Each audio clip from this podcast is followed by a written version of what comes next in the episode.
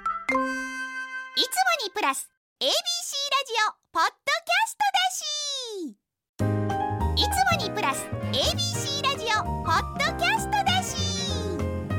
し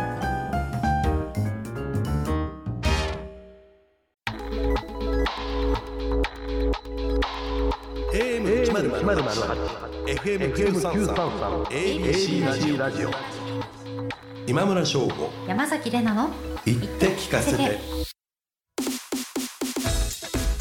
こんばんは歴史小説家の今村翔吾ですこんばんは山崎れなですさあ今週も始まりました今村翔吾山崎れなの言って聞かせて番組はもう第5回目の放送なんですがまとめて収録しているので収録自体は今回が2回目ということでそうえなん私たちが会うのも2回目というそうことななんんでですすけよどね初回の放送とまあ1234とあって反響はいかがでした先生の周り結構僕の周りも聞いてくれてるし、うんびっくりしたのがリアタイであんなに聞いてくれてんねやって ツイッター見ててびっくりしましたねえ木曜日の深夜1時半からそ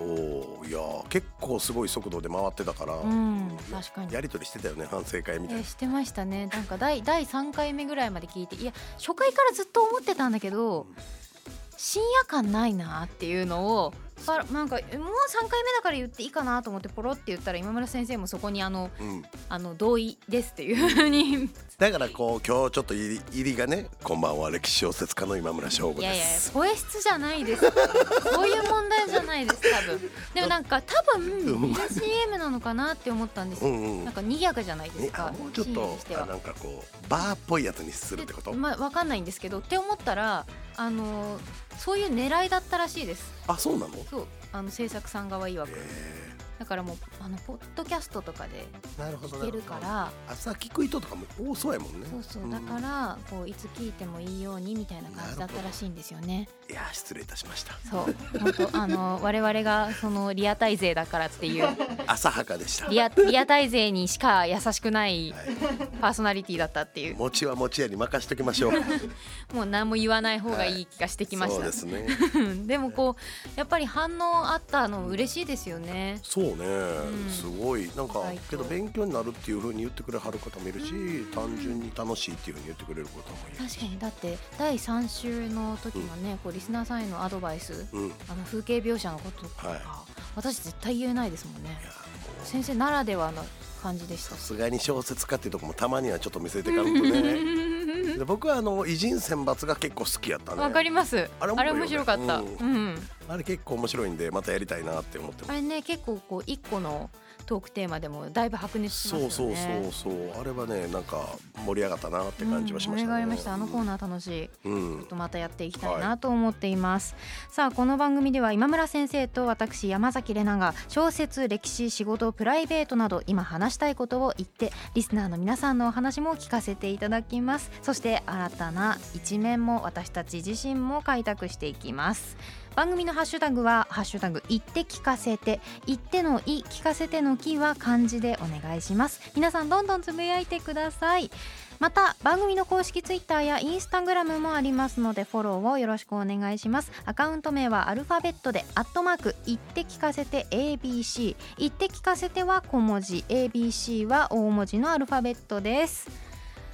ということであメールがおういただきました、えー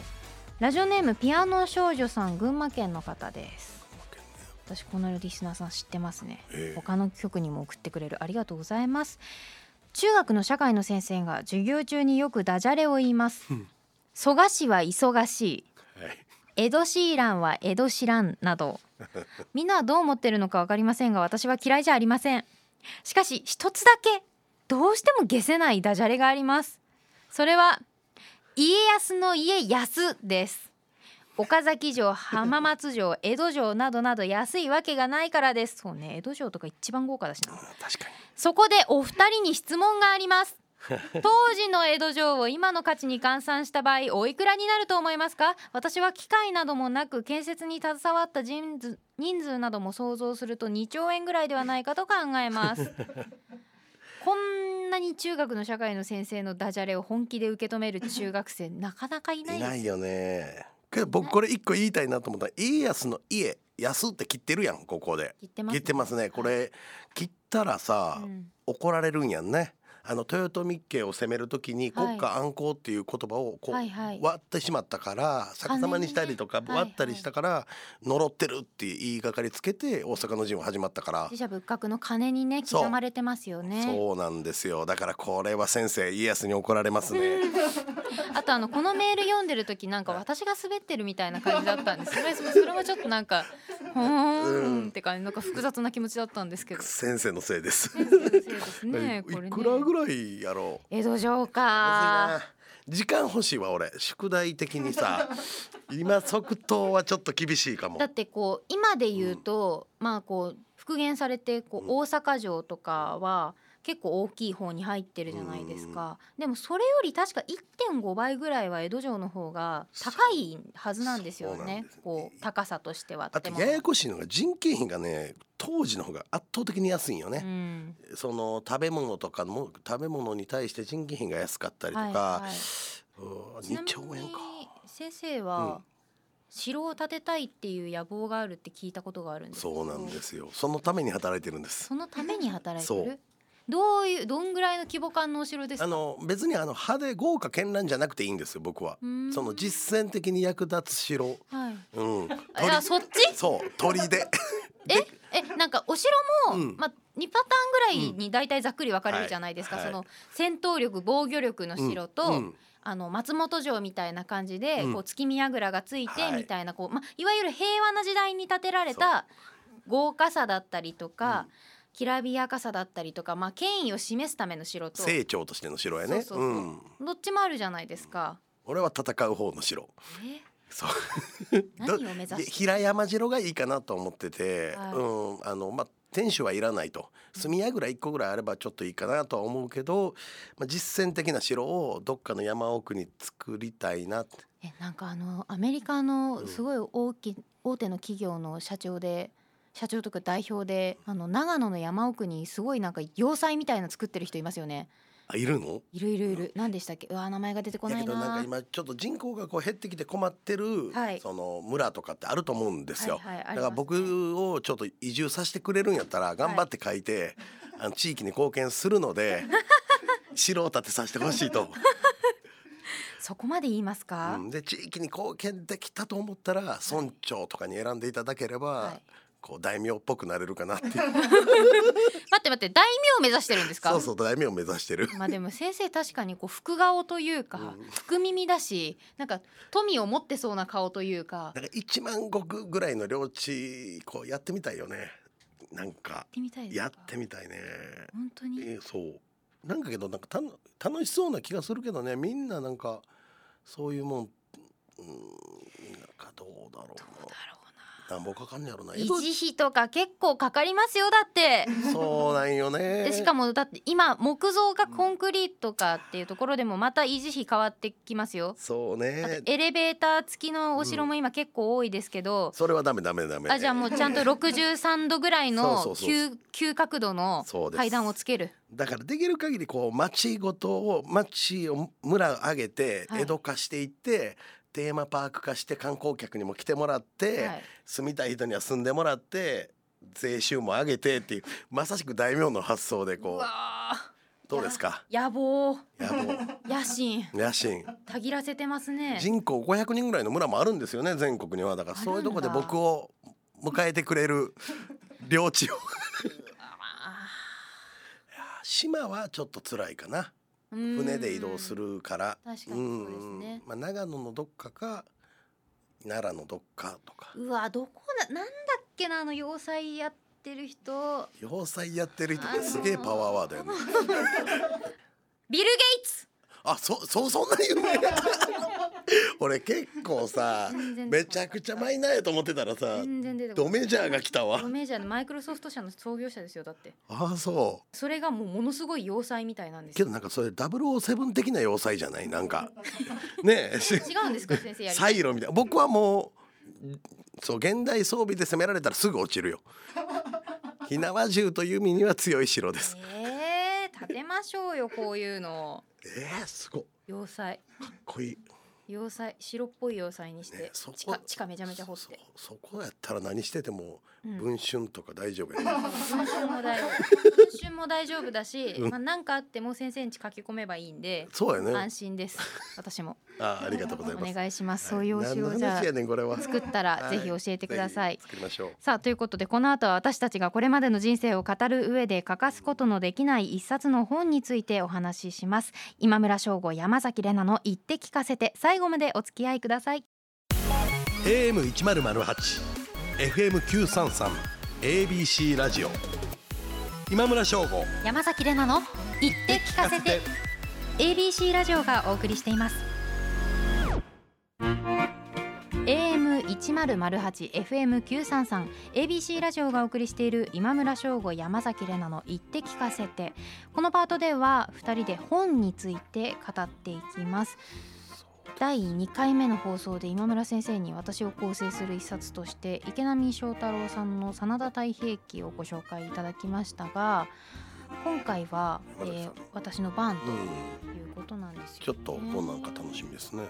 そうなんですよ私を構成する一冊、まあ、前回のね、うんこう池波先生の「真田太平記」は今村先生にとって、まあ、きっかけみたいなね。そうそうそう、うん人生のきっかけみそうたでいすねな一冊でしたけども、おうすいませんね読んでる途中なんであおのうしおりをねタリーズの あのレシートっていうすごい雑なブックカバーつけてるくせにしおりがタリーズのレシートで申し訳ないんですけどあの今ちょうど読んでる本でうん、 「君のクイズ」っていう君のクイズ。 「君のクイズ」っていほう小川聡さんのほ一冊なんですけれうどあ、小川さんの。はい朝日新聞出版です、はいはいはいはい はい。あのちゃんと気使って おお。すいませんけど朝日新聞出版ではい。まあ、絶賛今話題沸騰中なんですあそうなよのこの本すごいんです僕小川さんの一個前の集英社のやつは。あのはいはいはいあれしましたけ小ど。川さんの本ってでもちょっとこう独特というかなんかこう長編の方がすい。ごい繰り広げられる密度が高い印象があるんですけど、僕ドンキドンキ言われてますけど、小川さんの本分厚いよ普段。熱いね。分厚いでもこう小川さんの文章の魅力ってあるじゃないですか、うん先生にもあるようにそ,、の魅力をこう長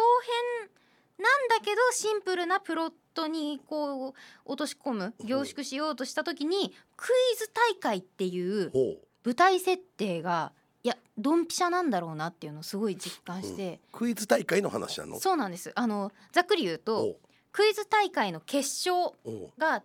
テレビ番組で繰り広げられますなるほど。っていう時に主人公の三島が戦っている対戦相手、まあ、本庄に負けてしまうんですね。はいで負け方が問題文が一問も読み上げられないうちにパーンっていう風に早押しボタンを本庄が押しておうしかも答えが合ってるんですよ。なんかめっちゃ聞きたいざわざわざわざわして、うんだからもうこのいわゆるゼロ文字押しっていう風に言われてるんですけど、このゼロ文字押しって普通はやらせかっていう風になやるってよるね。のかっていうふうに言われる、そういう疑惑が立つじゃないですか。でもこの本はなぜそのクイズ大会の決勝でライバル選手が問題を聞かずに正答できたのかっていう謎を追っていくミステリーなんですよ。なるほど。面白いんですよ。なんか僕も読んでないからこそはいネタバレにもならへんし、はいちょっとどういうことや。え前今もそこまでうのん問題、出てきた問題とかにヒントがあるのか、はい。なんか人生の振り返りやおわからんーどわからへん。なんかなんかおーどっかにもちろんヒントがないとそもちろん答えは出ないわけですからね。まあそうなんですよだからもう舞台は、まあ、クイズってでもちょっとスポーツっぽいところあるんですよね、うん競技的なこううんライバルがいて自分が得た知識だったりとかあと早押しのクイズとかって結構技量がいるのであるよねなんそかういあうのテクニックがあるんですよね、だからそういうのとかあとこう押す確定ポイントとかがあったりとか、うんうんなんかこうあるんですよいろいろ伝統芸能的に。うんはい。でそれのロジックを種明かししてるのが今クイズノックっていうチームなんですけど、うんうんそのクイズの世界から眺めている視点があまりにも生々しいのとうんあとやっぱりこう SNS とかでもそのクイズ大会の番組が生放送だからそれを目撃者がすごくたくさんいてで SNS もめちゃめちゃ炎上したりとかもするんですけどまあ生々しいんですよなるほどリアルと思ってようそういうので題材取ろうって思わはんいやそうそう本ね当そうなんであすんよまり考そえれてたこがとすごないいねそれがすごいなと思ってで一つのうんそのクイズの事象でここまで推理を繰り広げて一冊の本にするんだっていうところも面白いしあのそのクイズプレイヤーの脳みそを追体験しながらいろんな人物に迫っていくっていう展開がものすごい面白くてでそのストーリーの中にもうわこんなの全然知らないとかクイズ界隈でいういわゆるよく出るベタモンって言われる、うんうんまあ、基本的な問題とかがすごくたくさん散りばめられてて。へえ一冊読むだけで勉強にもなるしクイズの面白さも知ることができるしミステリーとして謎を解き明かすような思考回路で読むこともできるっていう、なるほどもうなんいくら何通りでも楽しみがあるっていいうやーすごいすごい面白いです最近ですけどね小川さんで今ふと気づいたけど、はい今日この収録日山田風太郎賞の選考会が今行われてるんですよへえいや小川さんノミネートされてますねえこの本でですかこの本じゃなかった一個前かもしれないあ一個前ですかうんほらそう多分もうあと1時間もすれば決定してあの電話かかってくるやつですよあー先生が体験したやつですねそうそうそうそう直木賞で僕も山田風太郎賞いただきましたけどその時あそはっちもすごいアフタヌーンティーしてたアフタヌーンティーいしてやた そうそうどこでですかなあの東京の結構なんかええええホテルやね、うんあれどこやったっけパレスやったっけなどうアフタなんでヌーンアフタヌーンティーしてたなんでですか 昼間やし優優雅なそうそういうとこ大名っぽい んですよなんかアフタヌーンティー普通しないですもんいそう小川さんすごいよねやすごいですねうんこれちょっと読んでみたくなった僕いや読んでほしいですね、うんなんかこうミステリなんだけど、うん新感覚というかへえいや一気読みしますいや主人公の脳に憑依した感じで読むことができますね、へえほんと面白いですよクイズ番組とかってよう出てるはい私クイズ多いよねたしなむのでたしなむのではいちょこちょことそはうか、まあでもそんな別に強いわけじゃないんですけど俺結構クイズ番組のオファーを断ってきててなんでですかえ間違ったらダサくないあサッカーーえー、そうですかそうえなんかいやいいねん別にあの、い間違ったっていいんだけど、うん、いいと思います歴史と漢字間違いたくないっていうのがああーってでもクイズ番組の問題の出し方ってまた独特だからこうそう知識がうん、あれば答えられるってわけじゃないんですよそうねだそういうのも書いてあるんですけど本の中になるほどそう僕唯一あのえっ、とねあの小学5年生のクイズは出たことある、はいはいはい、うん、ぐらいかなもうそれ以外はもう怖くて出られへんわ怖いんですか怖い怖い怖いだってそれこそあのカズさんとかめっちゃ早くやったりとかするやんな早い早いあ早い早いなだあからそういう記載みたいな人がいい本の本性なんですよ本性ね絆っていう その問題文全く聞いてないのに一文字も聞いてないのにおうスパンって押して答えて決勝で優勝しちゃうっていうかっこいい、でしかもその人はこう高校生とかってうん、クイズ部が学校にあったりするんですよ、はいはいはいあるクイズね研究会とか大学とかでも、うんそれを経てきてない人がそういうへえ勝ち方するから怖いんですよ。かっこいいよだけどゼロ秒押しってそうでも主人公の三島はそのクイズとかをすごいたくさんやってきてる、まあ、いわゆるクイズプレイヤーなるだかほどらなるほど悔しいんですよなるほど周りもみんな。で本庄だけがそういう謎の経歴のななぜかすごい強いっていうエリートででも勉強してるのもみんなわかるんだけど知識があるっていうのもすごい人っていうのもわかるんだけどその勝ち方を決勝で優勝が決まる最後の一問でするっていうのがなんか気持ちいい勝ち方じゃないっていうけど今度やってやゼロ秒 押しやんな いですよゼロ秒押し押してでもこの間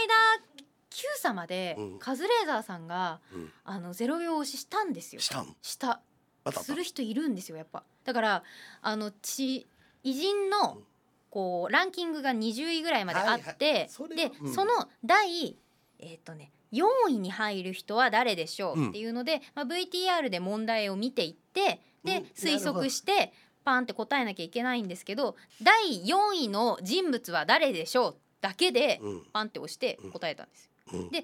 そっからそのタイトルが出てからヒントの動画が流れ始めるのにそれ見ないで答えたんですようんう4位ってだけでああそういうことかそういうことかだからそれはまだ問題になってないから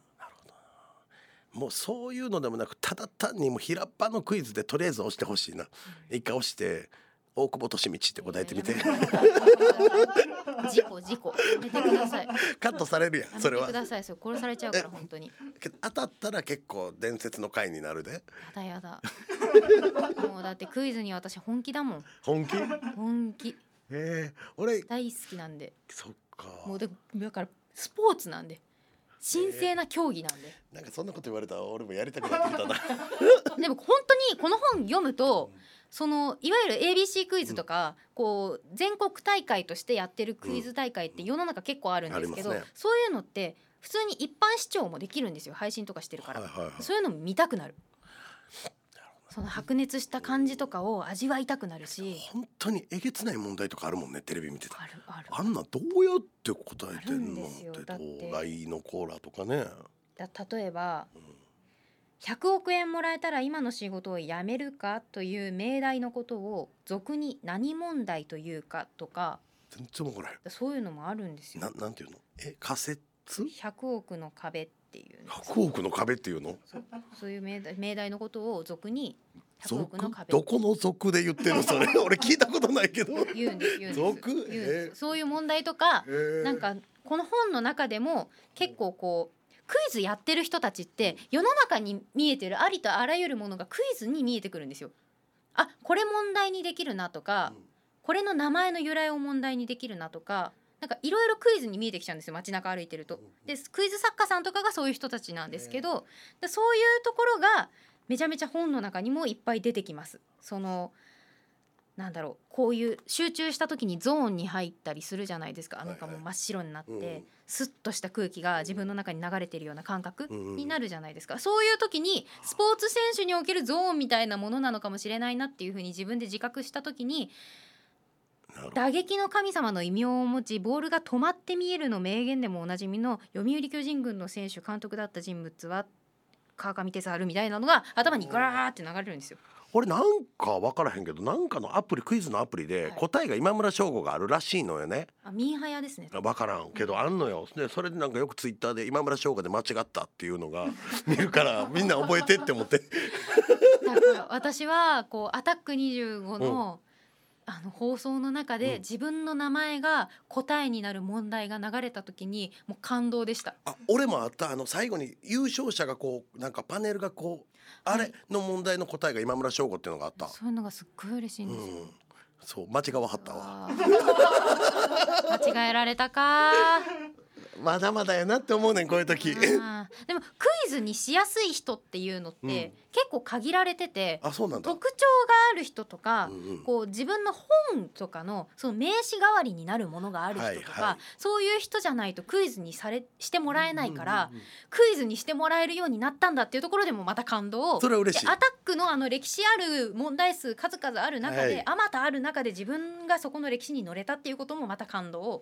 ていうようなことがあるのでぜひ読んでわかりま した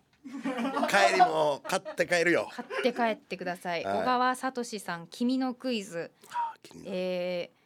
今年の10月30日第一冊発行ということそうそう多分新刊うちの本屋でも新刊平積みになってたよそれ新刊です、うんもうはい本当に読んでほしいですあの想定もめちゃめちゃ綺麗でほらおかっこいいそうかっこいいんですよで私あの今ブックカバーつけちゃってるんで、正式なこう本のブックカバー取っちゃってるんですけど、あのおしゃれですそういうのも本のデザイナーがいて誰々に頼みたいとかっていうのは結構作家たちの憧れのデザイナーとかもいるんよへーだから幾何学模様で、うんなんかそれもまたこう思考回路を刺激される感じとか、クイズのクイズ大会をしこう舞台にした小説なんだなっていうのを感じさせるんでいやいいいいですいいねいいですじゃあちょっと読ませていただきます感想読んでほしい読んでほしいですもしも僕もそんな機会があればゼロ秒押しやってみますいややってくださいぜひ Q はい様出てください、 Q 様はいということで、えー以上私を構成すはるい一冊でした、はい。 AM 一ゼロゼロ八 FM 九三三 ABC ラジオ今村翔吾山崎れなの言って聞かせて「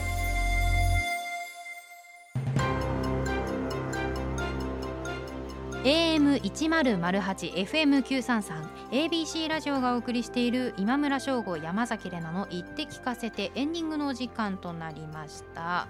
ということで今日は私の構成する一冊と言いますか最近ドハマりしている本をお話ししましたけれども